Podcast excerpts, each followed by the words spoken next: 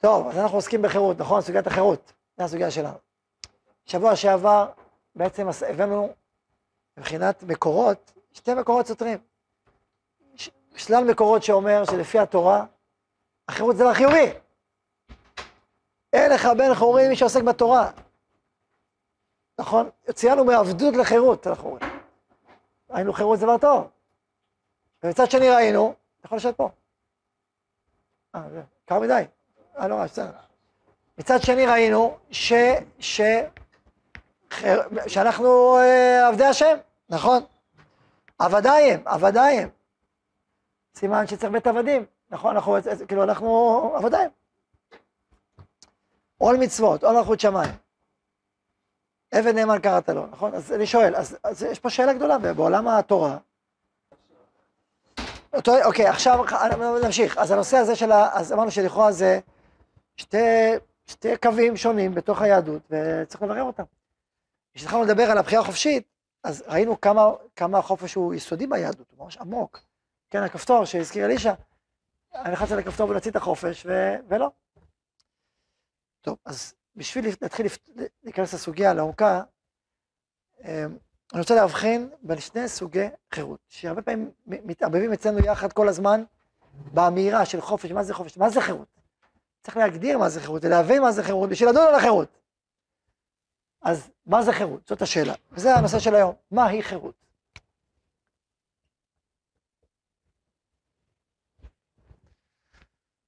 אז מה היא חירות? מה היא חירות? לא יודע, מה זה חירות? מה זה קשור לשמה וגוף? מה זה חירות?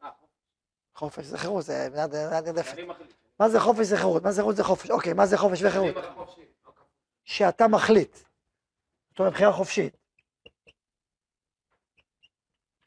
אני קורא לזה אולי בשפה קצת אחרת, שהיא תבהיר את זה, היכולת להגיד כן או לא, לדבר. בסדר? כאן זה קצת, כן או לא. זה חירות? יש עוד חירות? כן?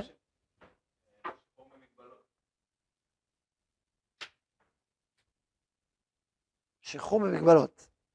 טוב, זה סתם להגדיר משהו עם המילה שחרור, כמו תגיד לי חירות ומגבלות. שחרור זה בעצם להגיד חירות, אז אתה מגדיר משהו עם אותה מילה. כשאתה מגדיר משהו עם אותה מילה, אתה יוצא בעיה. תבחר לי מילה אחרת מהמילה שחרור. כן, זה באמת אחרת. להיות חופשי להיות משוחרר, בסדר. אתה מבטא איזשהו רעיון, אבל צריך את השפה שלו, כן. אוקיי, יותר, עוד צעד קדימה. כלומר, אם אני, כן? אחר לגמרי, אוקיי? בכלל יש חופש? יש חופש בעולם? לא. אני צוחק, אני.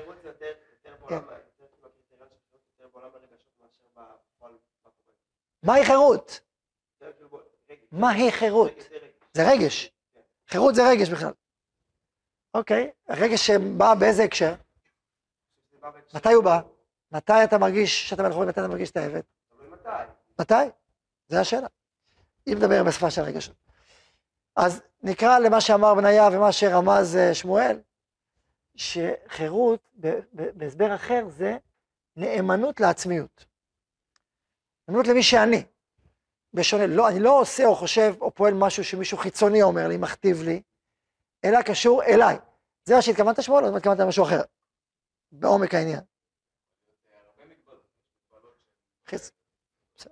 מגבלות זאת אומרת תנועת שחרור, שחרור מאיזה שהם מזיקים, מאיזה שהם משהו שכובל את העצמי שלי. שלי. כלומר, אני רוצה לפרוץ, ויש משהו חיצוני שעוצר אותי מלפרוץ. אז הנאמנות לעצמי שלי, הפיזי, הנפשי, הרוחני, הנשמתי, לא יודע, לכל עצמי, הנאמנות, הלחיות על פי העצמי שלי, ולא על פי משהו של... המושג גבולות זה שמישהו מגביל אותך. מה מגביל אותך? אם אני מגביל את עצמי, זה מושג גבולות. זאת אומרת, אוקיי, נמשיך לפתח יותר. בסדר, אני בינתיים אומר את זה ככה, ואחרי זה נראה אם יש פה עוד חלקים.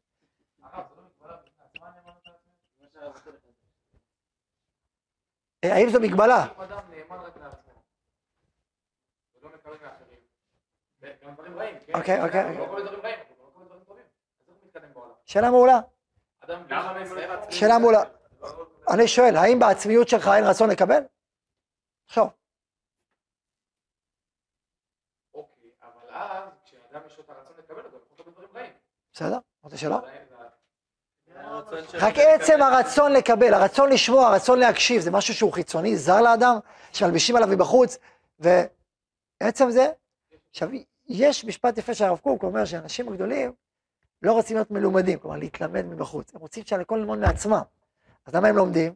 הם לומדים בשביל לעורר את המעיין שלהם. יש דבר כזה, יש בחינה כזאת, אבל ברור שיש לנו רצון טבעי לשמוע ולהקשיב ולגדוב ולהתפתח.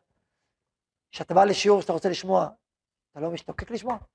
אני זוכר כשהיינו בשיעור ב', שיעור ג', היה שיעורים שהיינו באים להם ככה בצמאון. בצמאון עמוק. ואם את זה לשיעור היינו נורא מצטערים. למה מצטערים? זה ניגוד לעצמי. לא, מה זאת אומרת, אני רוצה לשמוע. אני רוצה לשמוע. אדם, את יודעת שלא יפה, תשמוע עוד ועוד ועוד.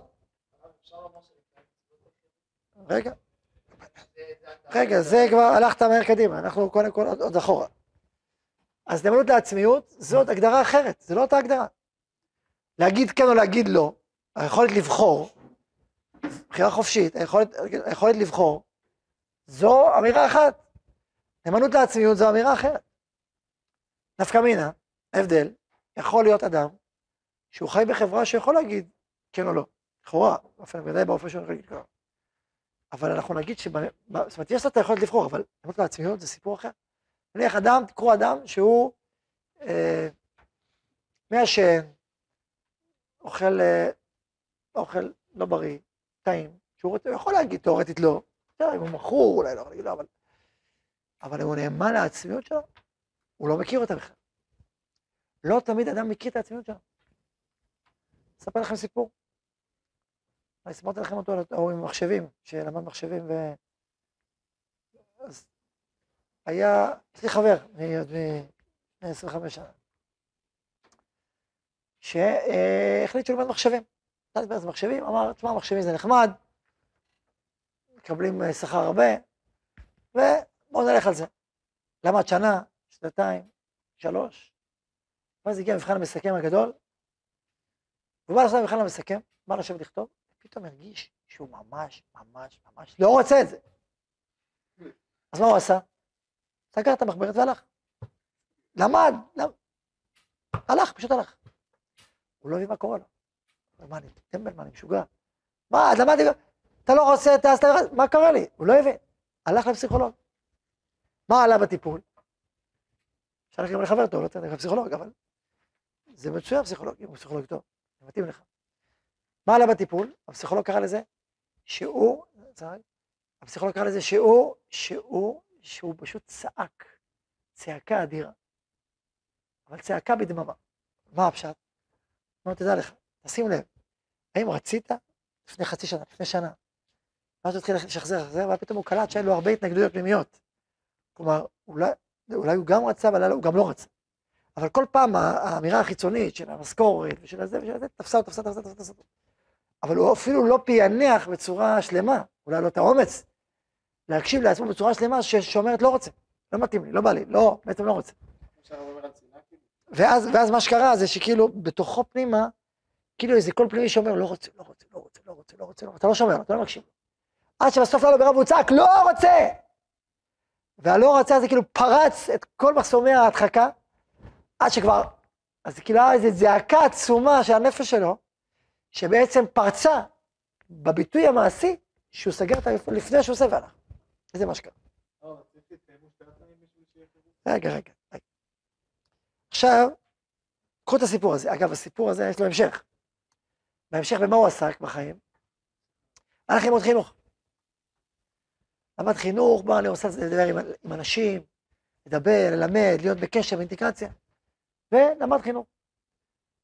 ואחרי זה מה נהיה? הוא נהיה מורה למחשבים בבית חינוך עברים, זה מה שקצה בסוף. כי כנראה גם המחשבים לא היה רק חיצוני. היה בזה סוף איזה דיאלוג, איזה שייכות, במידה כזאת או אחרת, אבל לא רק מחשבים. עכשיו, שזה נהיה רק מחשבים, אז זה נהיה קיצוני לא מידה, ויש לו סלב, זה קריס אותו. אבל יש לו משהו במחשבים. החינוך הרבה יותר עמוק לו.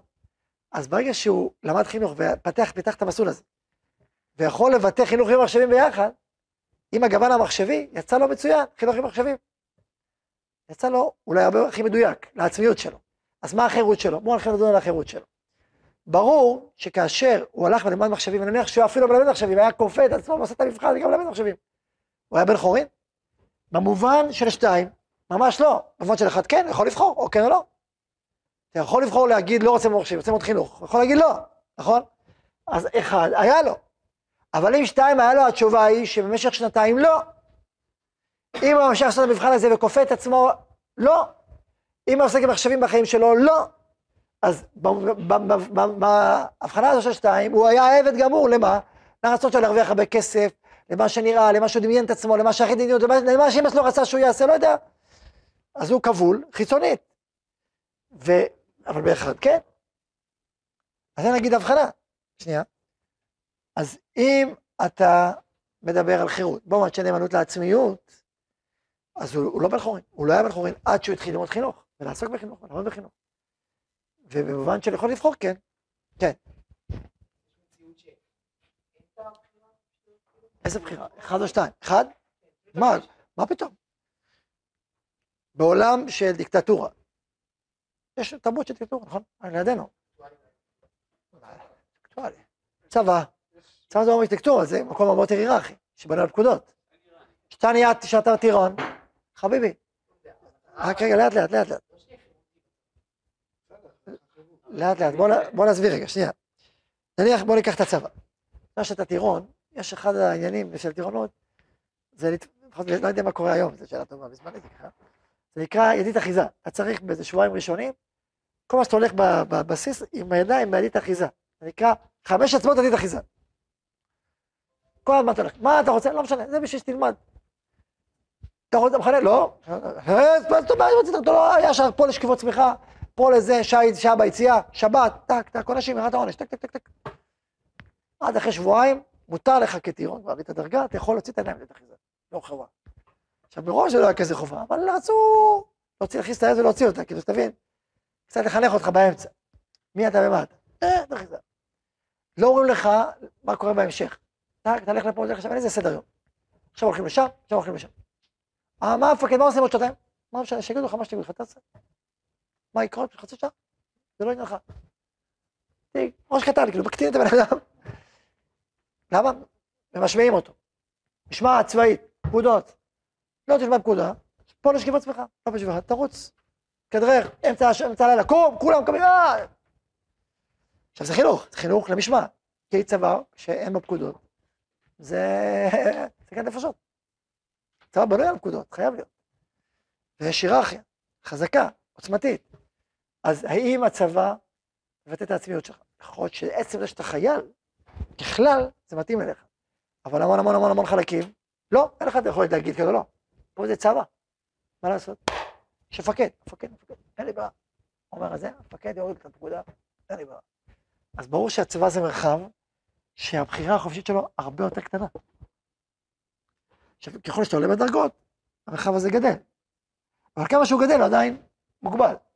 לכן מי שרוצה להשפיע על החברה הישראלית, לא בטוח שהצבא זה המקום. כי זה מקום מאוד היררכי. אז שאלה, יש מקומות אחרים שהם לא היררכיים, הרבה יותר שיתופיים. יש חברות, אז הנה, הצבא זה דוגמה מצוינת, אבל בסביבנו יש כל מיני, איראן למשל, באמת זה דיקטטורה. דיקטטורה. למה לא צריך להגיע לשם? ככל שיש יותר דיקטטורה, אז מקטינים את היכולת לבחור. ככל שיש פחות, אז יש יותר. עכשיו, תמיד יש גבולות. אין מרחב בעולם שאין בו גבולות, גם ביכולת לבחור. זה לא טוטלי. ואם זה טוטלי, זה דבר שלילי. זה נקרא, בלשון, יפה של הרב חיים דבון, כתב ספר שנקרא "מכים שורשים", הוא קרא לזה בחרנות. האם אנחנו רוצים חברה או מקום שכל דבר אתה בוחר, כל רגע ורגע אתה בוחר כל דבר. זה חברה בחרנית, זה חברה, זה לא טוב לחיות ככה. כי אדם כבר לא מסוגל לתפקד מרוב שהוא בוחר כל רגע. מה ללבוש, איזה ללבוש, איזה, אין סוף, כל מה הוא בוחר. זה אובססיה נהיה. ואז אדם מאבד את היכולת שלו לחיות עם חלקים של מחויבות בחיים. צריך לדבר על זה, נתן איזה שיעור שלנו, זה דבר יסודי מאוד בעולם שלנו. כן, יפה, גם זה. אז, יפה. אז, על כל פנים, אני עוד מעט, אנחנו נרחיב בזה בהמשך, אני רק רוצה לדבר על ההבחנה, אז לכן אמרנו, יש יכולת לבחור, יש לנו מציאות. עכשיו, בתרבות שלנו, בתרבות שלנו, כן. כן, מוישה שרנסקי אומר שהוא בן חורין הרבה יותר מהשופט, שהשופט בדיקטטורה שלו, הוא לא יכול לשפוט אחרת. ואילו אני, אז הבחנה במה? בין ה... כאילו, אנחנו קצת אחד לא יכול להגיד כן ולא, אבל התמיד שלו הוא בן חורין. מהשופט? לא. כן, אז על זה אומר הרב קוק, על זה אומר הרב קוק במשפטו המפורסם, שיש עבד שרוחו מלא רוח חירות, ויש בן חורין שרוחו רוח עבד. כלומר, אם... עכשיו נסביר יותר את העניין. בנאמנות לעצמיות, זאת שאלה מאוד עמוקה, מה העצמיות שלך? כלומר, מי אתה? וככל שאתה מכיר יותר לעומק את העצמיות, והעצמיות שלך הולכת ומתגלה, אז אתה נהיה יותר חירותי. ולכן זה עולם ומלואו. עכשיו בואו נעסוק רגע ביכולת לבחור. האם היהדות בית יכולת לבחור? ברור שכן, בחירה חופשית, נכון? בחירה חופשית זה יסוד מוסד ביהדות. זאת אומרת, הרי זה, היכולת להגיד כן, היכולת להגיד לא, זה חלק מהביטוי של מי שאנחנו. אם לא יכולת לבחור, בין טוב לרע, אז היינו עוד צמח, או מלאך, זה מה שהיינו. יש שאדם יכול להגיד טוב, אפילו לאלוקים. אז הבחירה, נכון? מצוותו עבירות. הכל בידי שמיים, חוץ מיראת שמיים, הכל בידי שמיים, חוץ מיראת שמיים. תגיד אתה, כן או לא. הוא נותן לנו את הבחירה. הוא נותן לנו את היכולת להגיד כן או לא, כמה זה חשוב, כמה זה מבטאת. את העני שלי, אחרת אם אני יכולת לבחור אז אני לא קיים. היכולת לבחור אני מדבר עוד, היכולת לבחור, לא רק על את העצמיות. דבר מאוד מאוד חשוב, מאוד יסודי בעולם היהדות, ובכלל באישיות של האדם. זה דבר מרכזי. עכשיו שאלה, אם זה כזה מרכזי, למה יש מרחבים של עונשי בדין? הרי למה יש בתורה מלכות, ומיתת בדין, וזה, בואו ניתן, מרחב. שמה? גם היום, בחברות החופשיות שקיימות. יש עונשים, קבועים בחוק. אתה נתון לעונשים הקבועים בחוק. כן.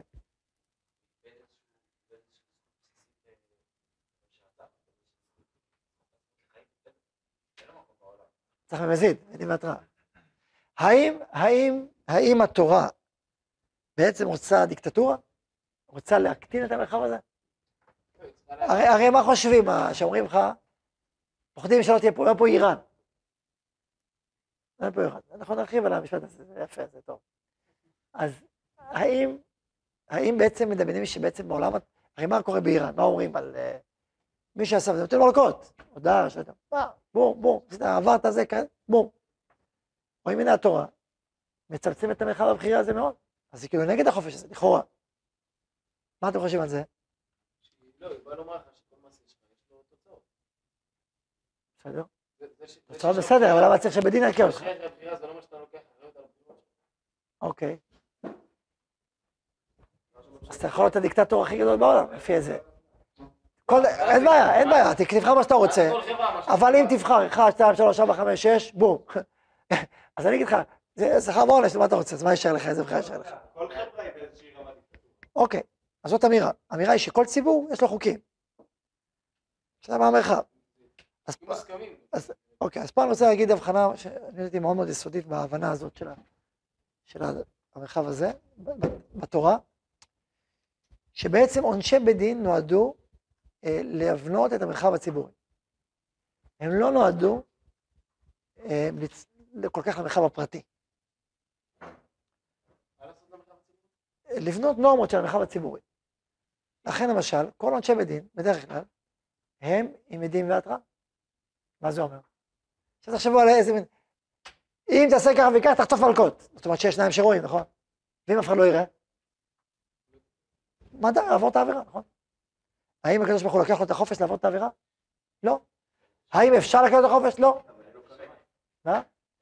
בסדר, אבל החופש לבחור, יש לו חופש לבחור. יש לו יכולת לבחור, יש תוצאה, כמו שאומר, יכולת לתוצאה. זה לא כל כך פשוט. אני לא יכול לחשוב שהוא עומד מחוץ. למשל, יש הסדרותים, יש הסברים, יש עניינים, זה לא כזה פשוט. זה נכון שיש שכר ועונש, אבל יש, בוודאי במובן הפרטי, איזה מין מעגלים כאלה שלא, שמטשטשים את הקשר הישיר בין השכר שבידי שמיים לבין האדם. אתה לא רואה שיש הרבה טשטוש?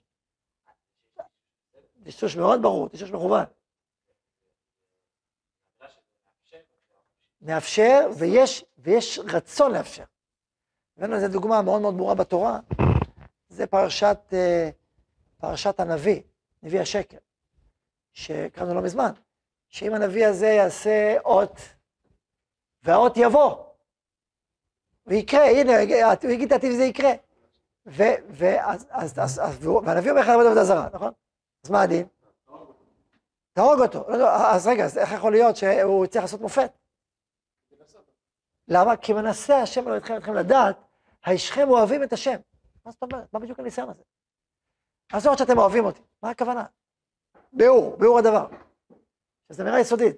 ביאור הדבר הוא שבכוונה אין הסברים לוגיים של 100% לעולם האמוני. צריך שיהיה איזה חרך.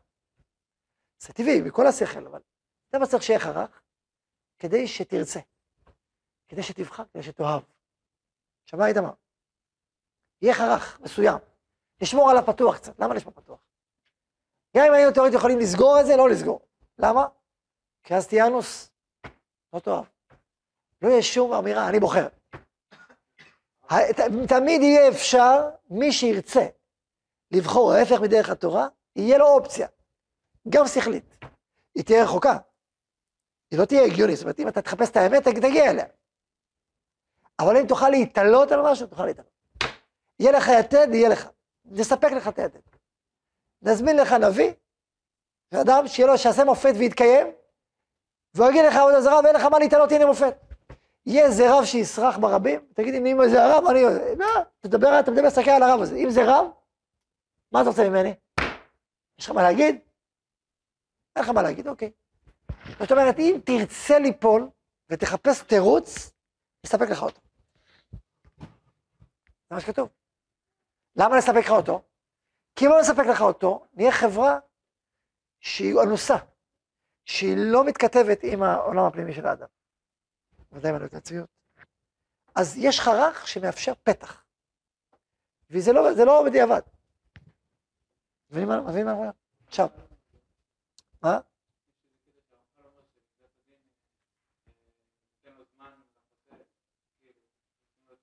אני שחזור בתשובה, לא בשביל מה שמעת עכשיו.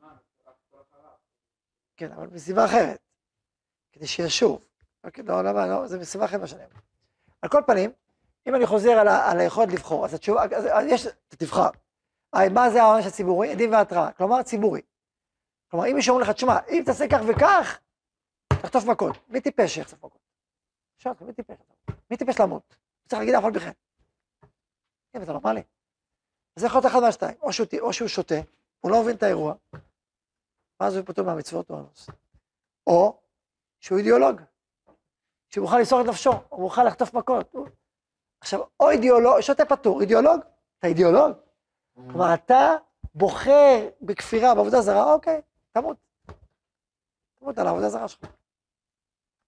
אז אם ככה, בעצם יוצא שמה? שהעונש הזה, הציבורי, המצוות בדין והמלכות, מייצרות נורמה ציבורית. לא יהיה בנורמה הציבורית עבירה הזאת וזאת וזאת וזאת. למה? כי מי טיפש? עכשיו, האם זה יחליף את החינוך? לא. ממש לא. זה שיש לך נורמה ציבורית באופן הזה, זה לא מספיק. עיקר החינוך והעומק של החינוך זה השלב הזה. זה הפנימיות, אמנות לעצמיות, ומה זה, והערכים, הפנימיות, זה לעולם לא יחליף את החינוך. לעולם צריך שתבין למה זה לא טוב לנסוע מהר מדי. ולמה חוקי התנועה הם טובים, והם משובחים. לעולם השוטרים לא יספיקו. אם יהיה רק שוטרים, אתם יודעים עד לעקוף אותם, יהיה תעשייה, תקיפת השוטרים. תעשייה אדירה. למה אין תעשייה כל כך גדולה? רק קצת. התשובה היא, כי אנשים מבינים שהשוטרים לא נגדם. שהחוק בסוף הוא טוב. אתה מזדהה איתו. אם אתה מזדהה איתו, זה לא היה עוזר. לא היה עוזר, היה פה מחתרת מטורפת. המוח היהודי היה גומז את הדברים האלה. אבל למה זה לא? כי אתה מבין שזה נכון. אז אם שם לא יכולת לבחור, אז מה עם אנשי בדין? תשובה, אנשי בדין מעצים את המרחב הציבורי, וכל מרחב ציבורי, כמו שאמרתם, יש בו ייצוג, יש בו חוקים, יש בו כן ולא, ואנחנו עם אחד, שבונים את המרחב הציבורי. עכשיו, האם כואב לנו שמישהו חוטא? בטח. אנחנו ערבים זה בזה, אנחנו משפחה, אנחנו אחים, אנחנו לא אדישים, גם בשבילו, גם בשבילנו, כעם. לכן נוכיח את החוטא, נדבר איתו, נכאב לו, נגיד לו, מה פתאום אתה עושה מה שאתה עושה? יהיה תוכחה, יהיה אהבה, אבל בסוף אדם, יש לו את הבחירה החופשית שלו. וזה טוב שהוא יכול לבחור, כי זה מה שמגדיר אותו, זה שאתה יכול להגיד כן ולא. הקדוש ברוך הוא לא רוצה שהחופש הזה יילקח מאיתנו.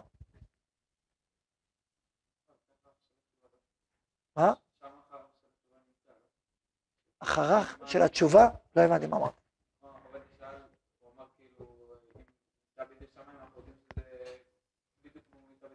אחרך של הבחירה. כן, אוקיי, אתה אומר עוד דבר, מה שאמרת מקודם, זה דבר נוסף. יש חירות ויש תשובה. אתה מבטא את עולם של התשובה. אתה אומר, אם יהיה ישר, איך אני אחזור בתשובה? או שאתה רוצה להגיד, סליחה, זה שני דברים שונים. או שאתה רוצה להגיד, לא, התשובה היא זה חלק מהבחירה. יכול לעשות ככה, יכול גם לבחור. החופש זה גם לתקן. אבל זה מה שאתה רוצה להגיד. כן, כן.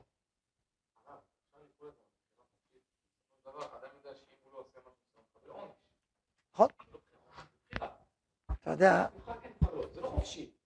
זה כמו ילד קטן, תגיד לו, אתה רוצה סוכריה, ברור שהוא ילד סוכריה. בדיוק ילד קטן, זה דוגמה מעולה. ילד קטן, אתה אומר לו, אתה יכול להגיד לו, אני לא אומר שאליך, אתה יכול להגיד לו, אם תעשה ככה, יהיה ככה. הוא אומר, אוקיי. אבל אם תעשה ככה, לא תקבל את הסוכריה. הוא חושב, טוב, אני לא אקבל את הסוכריה. אז זה טוב, בחרת. הוא אומר לך, אבא, סוכריה. הוא אומר, תשמע, אתה בחרת. אמרתי לך מראש, תעשה ככה, יהיה כך. תעשה ככה, יהיה כך. בחרת, אז זה סוכריה. אבא, תמיד סוכריה. אתה בחרת. אני אמרתי לך, תעשה ככה, יהיה כך. עכשיו, אני יכול להגיד לו, בלי להגיד לו את זה. תגיד לו, בשום פנים ואופן, אפילו אמר לנו כוח. כאילו שלא יחיה, כאילו שלא יבחר. שלא לא רצון משלו, שרק יפחד. זה משהו אחר. הוא לא רוצה כלום, הוא רק פוחד. רק שלא למקום, זה משהו אחר. יש משהו. אוקיי, יהיה עונש, יהיה, תבחר, כן או לא. זה שעונש לא מיידי, זה הסיבה. אם העונש והשכר הם מיידיים ברמה האישית. תחשוב, מה קורה שמיידיים ברמה האישית? אדם עושה מצווה, כל העושר של העולם. עושה עבירה, בום, עושה מצווה, זה, ככה זה קורה, טק, טק, טק, טק, טק, טק. אז באמת לא הבחירה.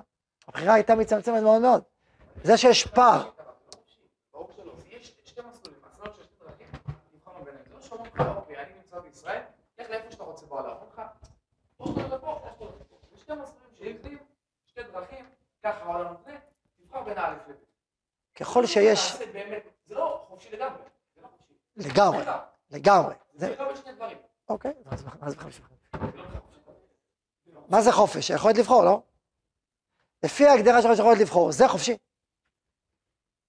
היכולת לבחור, אלא מה?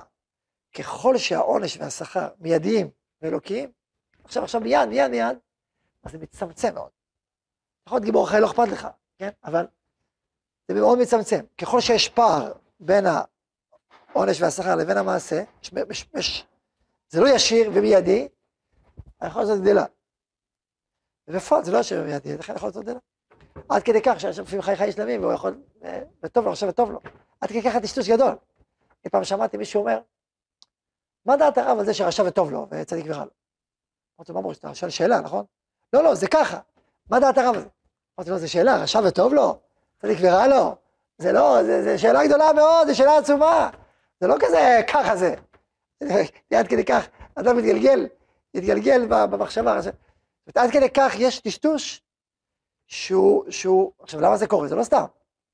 חלק מהסוד של... עכשיו, אומרים לך, מסבירים לך שזה קשור וזה ככה, ואתה צריך לראות שזה כל הראייה פנימית בשביל להבין. עכשיו, ברמה ציבורית, יש מרבה יותר חזקה, יש נביאים, וגם יש בחירה, אפילו בציבור יש בחירה. למרות שהקשר יותר חזק, יותר הדוק, זה גם סוג של בחירה. אז לכן תמיד יש פה מרחב שנשמר. אבל עד גבול מסוים. כן, איתמר.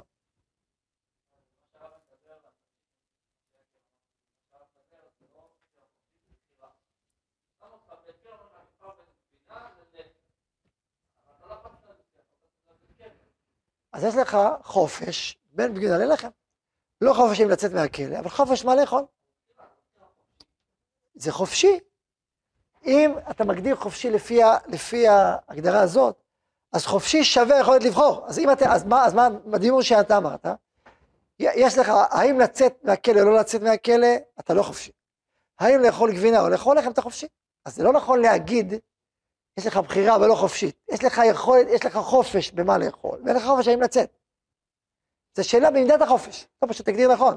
אתה לא מגדיר נכון. יש לך חופש באלף ולא חופש בבית. לילד קטן, נגיד בגיל 5, אתה הולך איתו, אין לו חופש לרוץ לכביש. אתה תופס אותו. אז בזה אין לו חופש. יש לו חופש האם לאכול את הגלידה, האם לאכול שתי מנות או מנה אחת. אז אין לו חופש, לא. יש לו חופש, אם לאכול מנה אחת או שתיים. אין לו חופש, אין לעשות את הכביש. ככל שילד יותר גדול, יש לו יותר חופש. ככל את הבחירה גדלה. אתה נותן יותר אמון, הוא יכול לתת לו את האבא, אומר הרב צוקרמן, זכר לברכה, אומר זה שהאנושות הגיעה לגלות את סודות האטום והגנטיקה, זה את סודות האטום, הגרעין, והגנטיקה שזה סודות שיכולות להרחיב את האנושות, הרי באטום אתה יכול בשנייה אחת להרחיב את כל האנושות, אם זה מתגלה לפני 2000 שנה, יכול להיות שנירון קיסר היה מרחיב את כל האנושות, או אם הוא ראה את חצי רומא בוערת וזה עשה לו כיף לראות את ה... יותר שלו בוערת, כי זה דיבר אליו, אז הוא גם זוהג קצת, קורא לחץ על הגרעין, ובוער את כל הכדור הארץ. זה יותר יפה, כדור שלם בוער, ולא רק חצי עיר. אז אומר הרב צוקרמן, בשפה שלי, וגם גנטיקה, אתה יכול להנדס, לשבץ, אפשר להגיע למקומות נוראים, עם הידע הזה. אז הוא אומר, זה שהידע הזה התגלה עכשיו, כי האנושות התפתחה יותר מוסרית, מה שהייתה פעם, יש הרבה מה להתפתח, התפתחה יותר, שלא להרחיב את האנושות עם הידע הזה. היינו, ככל שאתה יותר גדול, תרבותית, פנימית, נפשית, אתה יכול לקבל יכולת בחירה יותר גדולה. וזה כלל גדול בבגרות. ככל שאתה יותר קטן, החופש יותר קטן, ככל שהוא גדל, יותר גדל, יותר גדל, יותר גדל, יותר גדל, והחופש של הבחירה צריך להלום להתפתחות של האדם. ולכן, מידת החופש היא לפי גדלות האדם. ולכן לא דומה נער, לא נותנים לו את החופש לנהוג בחברה ציבורית. אם מי שנוהג בגיל 16, כנס. לפעמים כן, לא יודע, נכון? אבל מה, אתה חי בחברה דיקטטורית, לא נותנים לי לנהוג, אין שום חופש, יש בחירה, לא חופש, לא? יש בהרבה דברים נותנים לך לבחור, לנהוג לא נותנים לך לבחור, כחברה, אומרים, אתה לא מספיק גדול, מספיק בוגר, מספיק בשל, בשביל לנהוג בכלי הזה, בשביל לסחוב נשק. אז החברה אומרת, כחברה, שיש גיל מסוים, גודל מסוים, בשביל זה. אומרת ההלכה, בשביל למכור נכסים של נדל"ן, צריך בגיל 20, של נכסי אביב. אבל בשביל דברים אחרים, אפשר בגיל יותר קטן. אז יש גילאים, ככל שאדם גדל, המרחב הזה גדל אצלו. יש טירון, מה הוא יכול לבחור, ויש מ"מ, ויש מגד. ככל שאתה, יש לך יכולות יותר רחבות, אז אתה יותר חופשי, מידת החופש שלך גדלה. בהנחיות הצבאיות. אז לכן השאלה תמיד, מה מידת החופש? מה מידת החופש? יכול להיות שיש לך יותר יכולת לבחור, יש לך יותר חופש. יכול להיות שפחות, אבל תמיד יהיה גבולות, ותמיד יהיה כאן איזה חופש מסוים. זה... אז אוקיי, מה למדנו היום? למדנו את ההבחנות. מה זאת חירות? הבחנו את זה בשתי צורות, היכולת לבחור, זה מרחב אחד של חופש, וזה מרחב שני של חופש. היום נרחבנו יותר על המרחב הזה של חופשית, אמרנו שהתורה בעד החופש, בעד יכולת לבחור, אם כי בדרגות שונות. שאלנו על עונשי בדין, הסברנו שזה נורמות ציבוריות. לכל ציבור יש הנורמות שלו. מה זה הנורמות? זה כאילו חוקי חיים בשבילנו. שאלנו על הפרט, יש שכר ועונש אלוקי, אמרנו זה נכון. אבל יש פער בין השכר ועונש, זה לא מיידי, זה לא אוטומטי. וזה יוצר מרחב שמאפשר את החופש, עם זאת שאתה יודע שיש משמעות למה שאתה עושה. אם עשית מצווה, הבאת ברכה, הבאת הכללה, והכללה הזאת מתממשת. והיא תתממש כך או כך, למה יש פער? הפער יוצר את המרחב. הבאנו עוד ריאליזם מהתורה במקום אחר, הנביא השקר, שלפעמים מביאים מופת כדי לטשטש קצת, כדי שיהיה לך יכולת לבחור. ולא, בשביל זה בשביל עוד דברים, אבל שתישאר איזושהי יכולת לבחור. אז לכן, משאירים איזשהו מרחב כזה, אפילו פילוסופי, שייתן לך, אתה יכול לבחור. אבל זה לא בשביל זה, זה גם בשביל הלמוד לעצמות, נדבר על זה בהמשך. זה מה שלמדנו היום, בסדר שבהמשך הדרך, נדבר על המלות העצמיות, נדבר על מערכת היחסים ביניהם, ובסוף נדבר על העומק של העניין, המשך הדרך, ברוך ה' לעולם, אמן ואמן.